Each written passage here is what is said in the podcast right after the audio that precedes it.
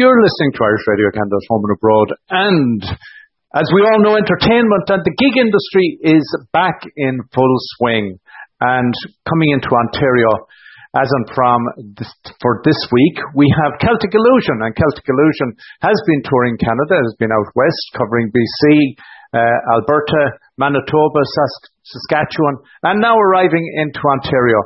And uh, we are going to see them coming in as and from today, which we have Thunder Bay, Sault Ste. Marie, Oshawa, Montreal, Sudbury, London, Hamilton, Toronto, Ottawa, Kitchener, and Kingston. So a very full schedule. And Anthony Street is here with me. Anthony is the lead dancer with Celtic Illusion, has been with Celtic Illusion for uh, a little over 10 years, and is a wonderful Australian Irish dancer. Uh, I'm going to confuse Anthony and say Tá fáilte romhat.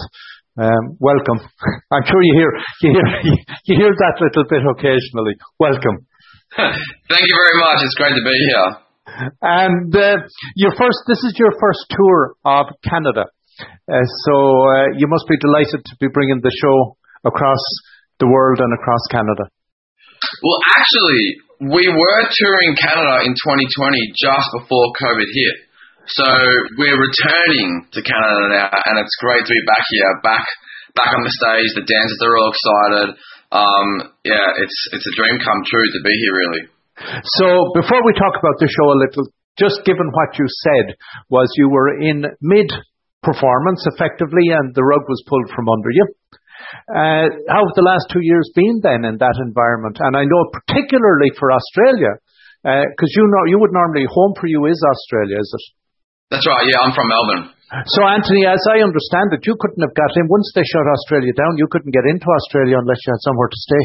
Absolutely, it was it was um quite the nightmare. It's hard to believe that two full years have actually gone by, but um uh, yeah, right before um COVID hit, I had just gone and got my truck license because because I, I own the show and I'm doing tours all around Australia and I'm always getting things moved around and I'm a very hands-on person myself. So at the end of 2019, I went and got my truck license. So when I got back to Australia and lockdowns were happening, only essential workers could work. So I thought, oh great, I've got a truck license. I can I can go and do some temporary temporary work. And little did I know that that temporary work would turn into two years of full time truck driving to get by. So, um, look, I just did what I had to do to stay afloat, and um, that is all in the past now. I'm so glad it's over and done with, and it's just so good to be back here, um, back on the stage again in front of full audiences.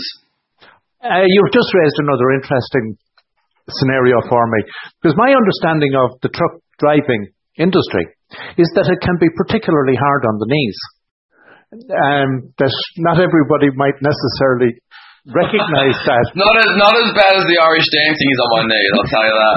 but, but, so so two years in the truck uh, driving. Uh, so were you covering the whole continent? How like what kind of routing were you doing? Oh no, so I was still based in um in Victoria around Melbourne. So um I was actually working for a company called Kumho Tires and yeah, I did not picture myself delivering um tires.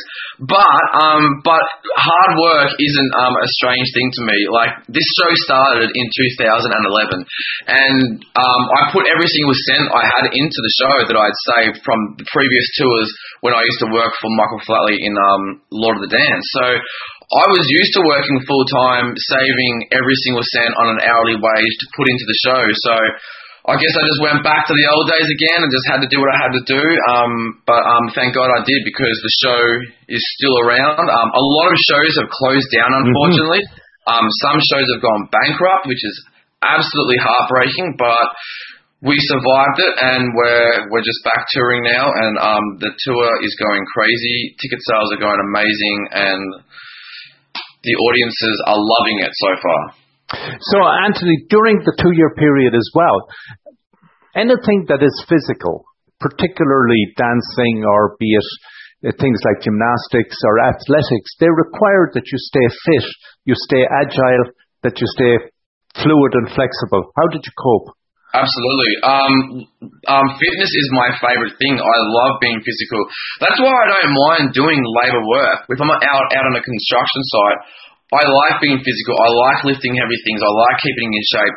I'm really, really specific with what I eat. Um, I'm very, very health conscious because you only get one body, and to do what this job is, it's so, um, it's so much on the body.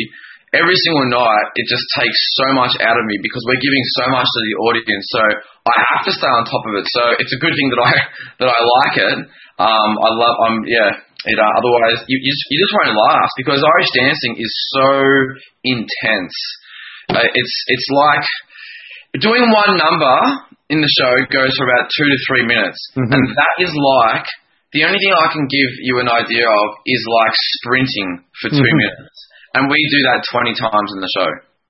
So coming back during the last two years, then you must have set yourself a very strict regimen to tie it in with one the COVID restrictions, two your your now your driving job, and then maintaining a peak level of fitness and the mental health aspect of it. Yeah, look, I'm not gonna lie. Um, it, it, like it wasn't easy over the two years because I mean, I, I did the best I could, and there was, of course, massive patches where I would lose all motivation because I started to really think my career was over. There was there was just no talk, and as you know, live theatre we need crowds, and the whole thing about COVID was there can't be crowds. So there was no light at the end of the tunnel, which really, really had me scared. Um, so I just had to just try and stay positive, keep thinking positive thoughts, um, just keep working hard at what I was doing, staying in shape because uh, it's lucky that I did keep working hard at it because all of a sudden in Australia, um, things just opened up out of nowhere. Like at first they were saying crowds won't be big for a while, and as we gradually opened, all of a sudden rules just started to drop.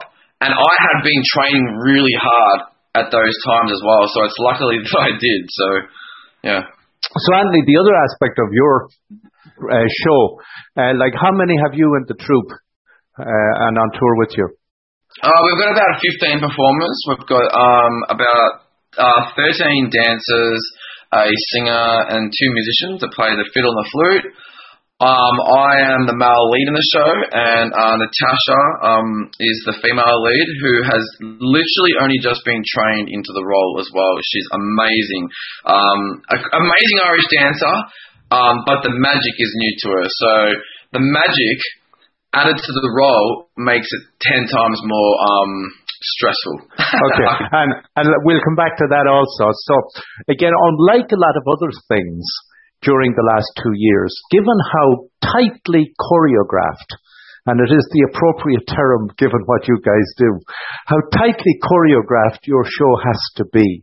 You cannot just kind of pull the dust covers off and go back on stage. No, no, not at all. Um, we we just finished doing a, a two week intense rehearsal in uh, Las Vegas, and it hit me like a ton of bricks. To be honest, um, everyone was still just trying to find their feet.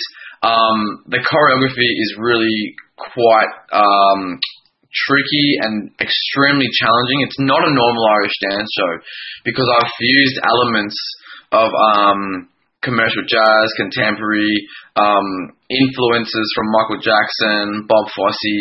So the Irish dancers were, were, were hit really hard with it as well. So as soon as they came back to it, and the choreography that they were given for this show was just so intense. Um, we're, we're still working on it now. I mean, they have it, but I'm still trying to finesse it all as well because it's um, it's just so challenging. Yeah, because as I said, you know, for the musicians, you can send them the score, you can send them the music, they can practice independently. Even the dancers, to only a little limited degree would you be able to get them to do anything individually or even in a virtual world on Zoom. So yeah, well, that's, it's actually that's actually how the, the world has changed with Irish dance shows now. So um, usually rehearsal would be a really long period of time, like two, three weeks. But now producers and directors are sending tutorials and, and dancers are learning the steps before a tour, which is really quite straightforward for an Irish dancer to learn videos, uh, learn choreography off, off a video. But that being said, the choreography for this show, um, we use our upper body a lot more than the majority of Irish dance shows out there. So yeah, it's fine to learn a show off a video. I learnt Lord of the Dance off watching the video at home before I even joined the show because it's it's just it's a lot straight, a lot more straightforward. But the choreography for this show, it's very challenging, and learning upper body movements when Irish dancers are not used to that really really um, changes the game. So going back to Lord of the Dance then, and you stepped into what were shoes that were well worn already. Was that a challenge to follow in somebody else's footsteps? Um, it wasn't a challenge because I'd been because I started Irish dancing at 14. And most Irish dancers start when they're like five years old, or they grow into it when their when their parents put them in classes immediately as a, as a child. So I saw Riverdance on TV, and I was instantly captivated by it. So I started Irish dancing at 14, which is really like and I was already trying to copy what they were doing in the videos.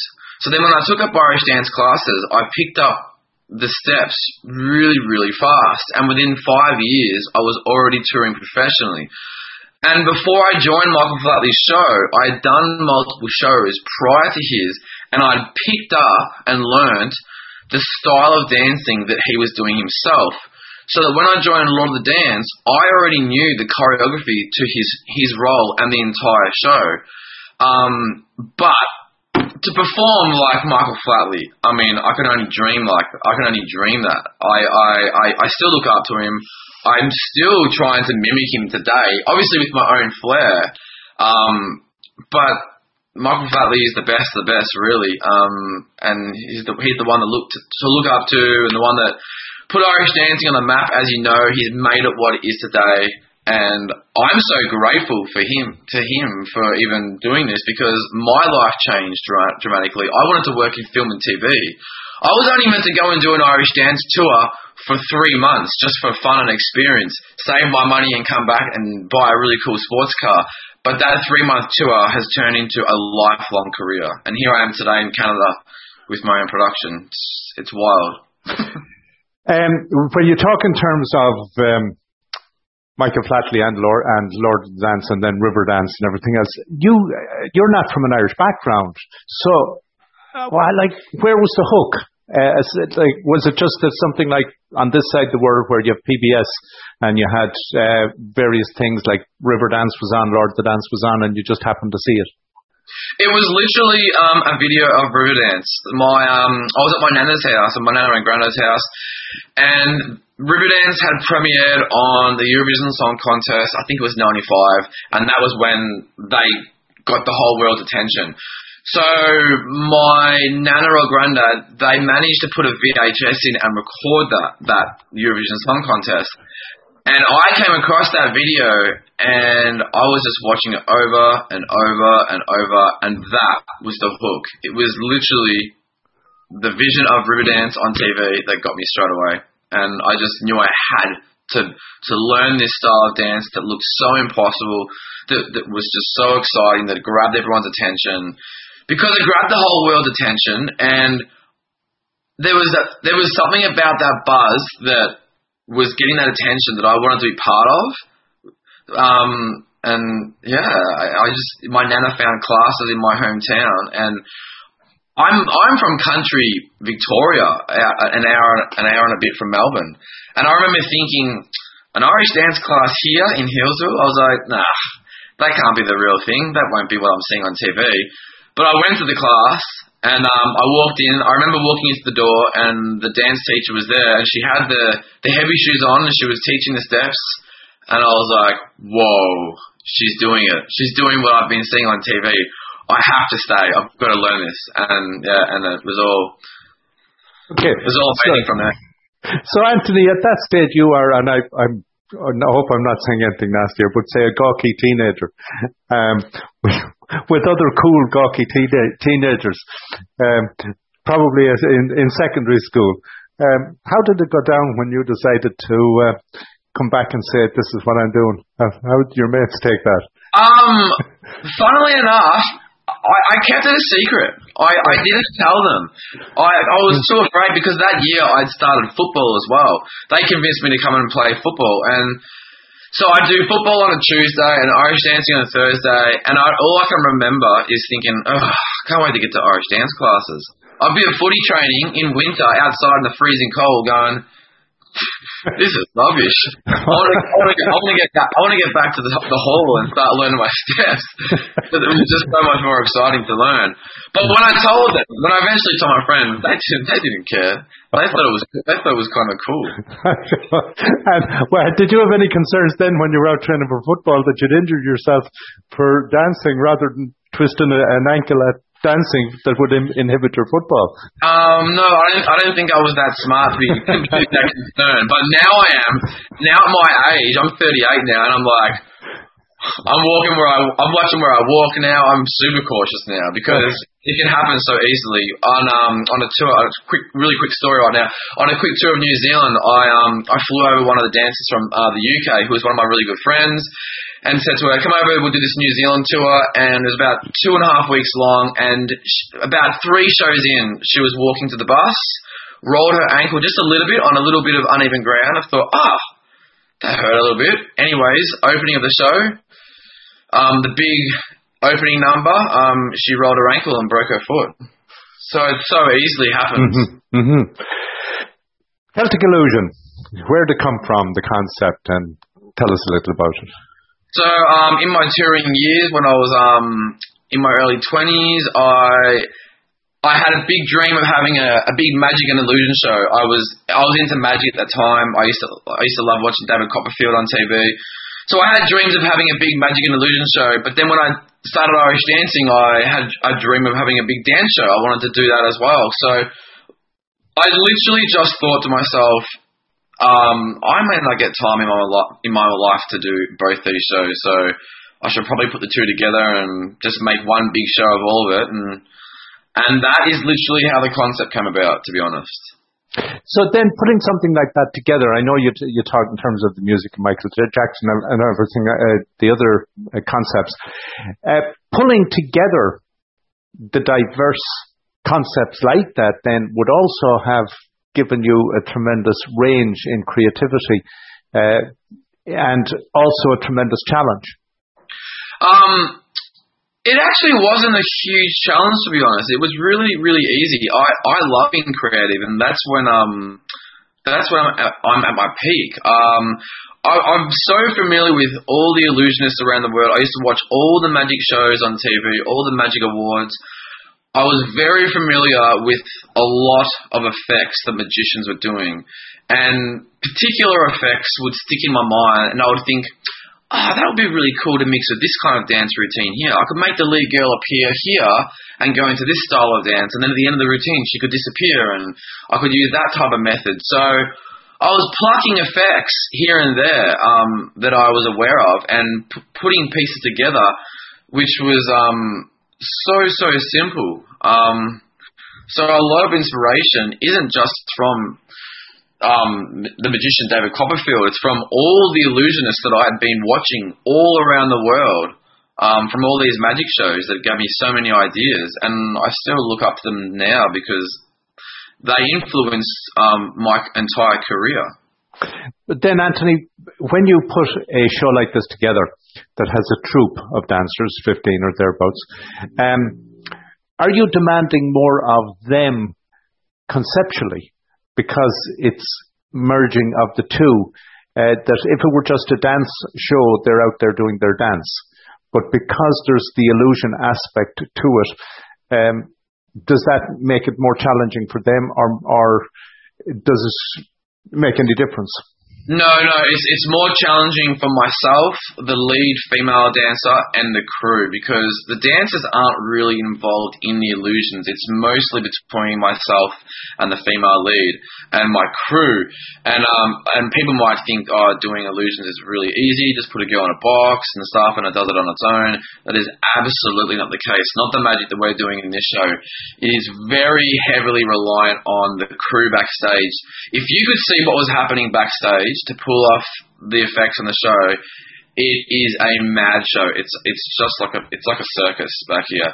The dancers are just there presenting it with me and making it look all all pretty and stuff on stage. So the the dancers um the dancers aren't as involved. They are involved in some quick change, quick change effects where the um, the costumes change in like a blink of an eye, and they're sort of running around now with like little things here and there. Some of the dancers have been selected and are part involved in the illusions backstage. I can't go into it too much, mm. but yeah, when we need a lot of hands on deck to make something happen, the dancers are pulled into that. So that there are there are parts of the show where they're they're absolutely not Irish dancing and they're helping doing um, staging and stuff. So that's that's something they're not used to. Yeah, for sure. I don't think there is any other act out there based on what I'm hearing that would be like what you're doing. So mm-hmm. then, uh, how you haven't been to Ireland with this yet? Um, do you know what? I just came from Ireland two weeks ago. I was at a wedding there, and um, and Ireland is like is like a second home to me. I've spent a lot of time there.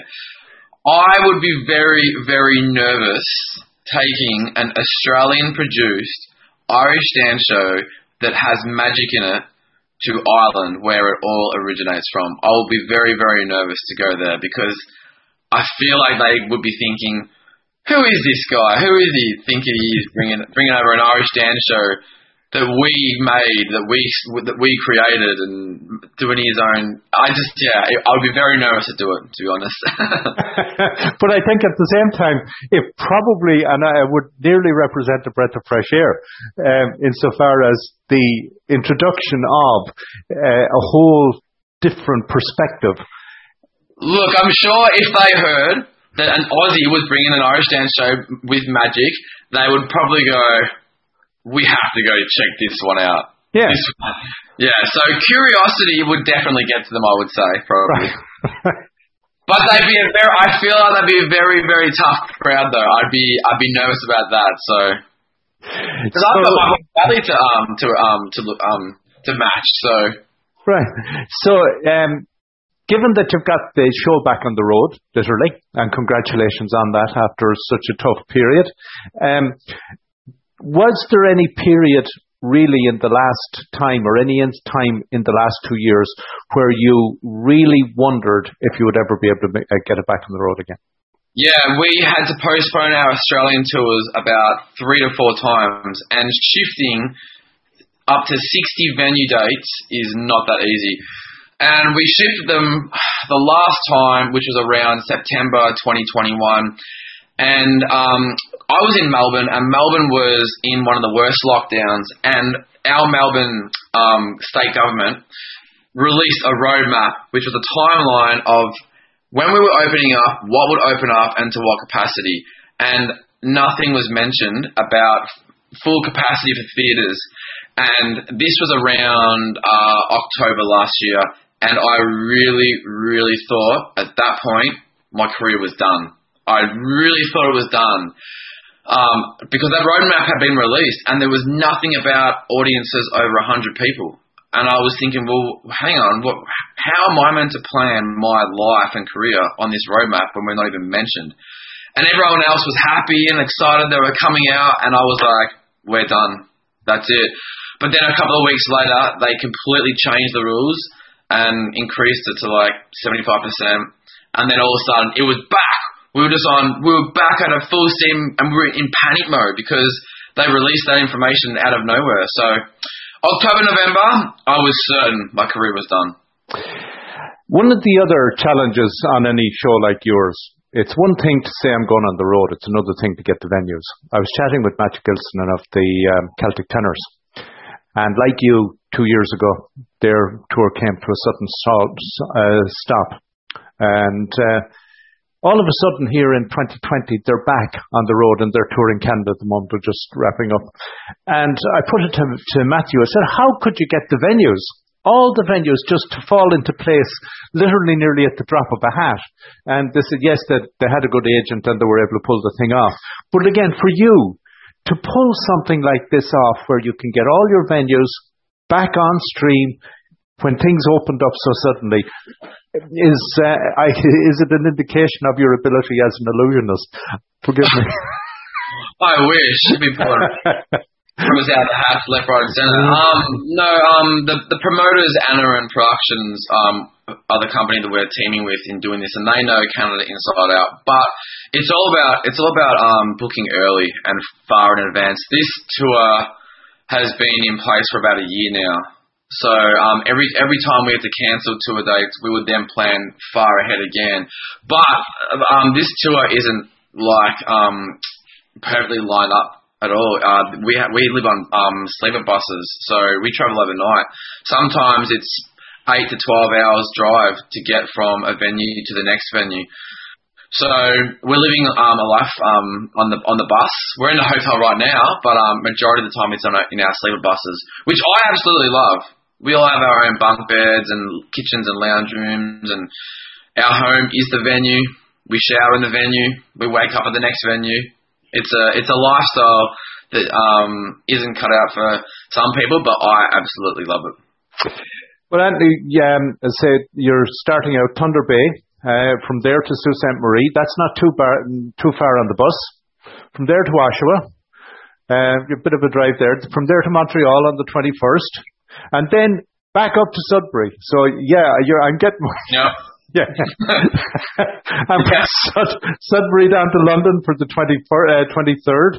Hamilton on the 24th. Not too bad there. You'll be able to, you, will have a quiet night's sleep that one. Toronto on the 25th. Uh, then into Ottawa on the 26th back down to Kitchener. So you're heading back down direction again for the 28th and then back up to Kingston uh, yeah. for the 29th. And if anybody is looking for tickets, the website is CelticIllusion.com. That's C-E-L-T-I-C-I-L-L-U-S-I-O-N dot com. And you'll see all the venues and the dates there with a book now ticket. And, uh, uh, yeah, certainly I'm looking forward to uh, seeing the illusion happened. Uh, but that's the whole point. I can't, I can't see the illusion happen. Otherwise, it's not an illusion. well, I hope it has you on the edge of your seat. It has. Anthony Street, it's been a real pleasure meeting you. It's a real pleasure talking with you. And I won't wish you what they say on the stage because I know it's the last thing you guys need. Leg? Yeah. well, actually, do you know what that actually really, really means? Keep going. Break a leg doesn't literally mean um, anything to do with your leg. So on the side of theatre stages, there are curtains that go from downstage to upstage, and they are called legs. And what they mean by breaking a leg is swishing that curtain to the side and stepping onto the stage. Right. So in that case, break a leg. Yeah. Open the curtain. Thank May you. the curtain stay open for the rest of the tour. Thanks a million, Ed. Thank you so much.